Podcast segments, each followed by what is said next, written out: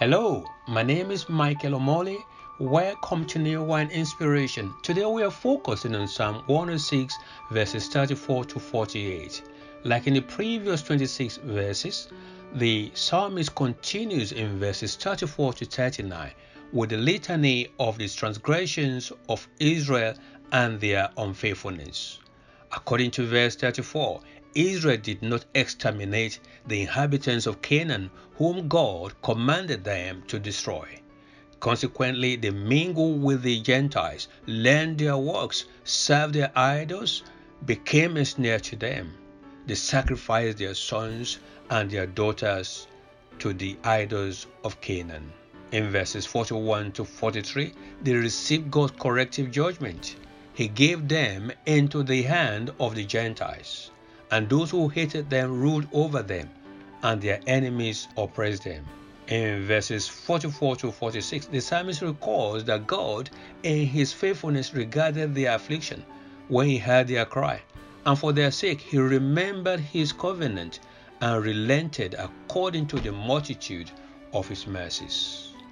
In verses 47 to 48, the psalmist cries out to God to restore them in the land that they may praise his name. The psalmist ends the song with Hallelujah. Praise the Lord. There are some lessons to learn from this portion of the psalm. Firstly, we must not be unequally yoked with unbelievers. What seems harmless or innocent but odious to God must not be copied. Secondly, there are serious consequences for disobedience to God. Ephesians 5 verse 6 makes it clear that the anger of God will descend on those who are disobedient. Thirdly, God is faithful to his covenant. Fourthly, God is full of mercy. Fifthly, self examination is productive. What should be our response to this experience? 1. Review your walk with Christ, just as the psalmist reviewed the conduct of Israel. It is usually provoked by the Holy Spirit. It will lead to repentance, confession, and spiritual growth. Number two, partner with the Holy Spirit for guidance.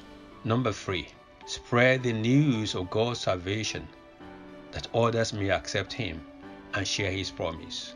Finally, rejoice and live in God's abounding grace that saved you. God bless you.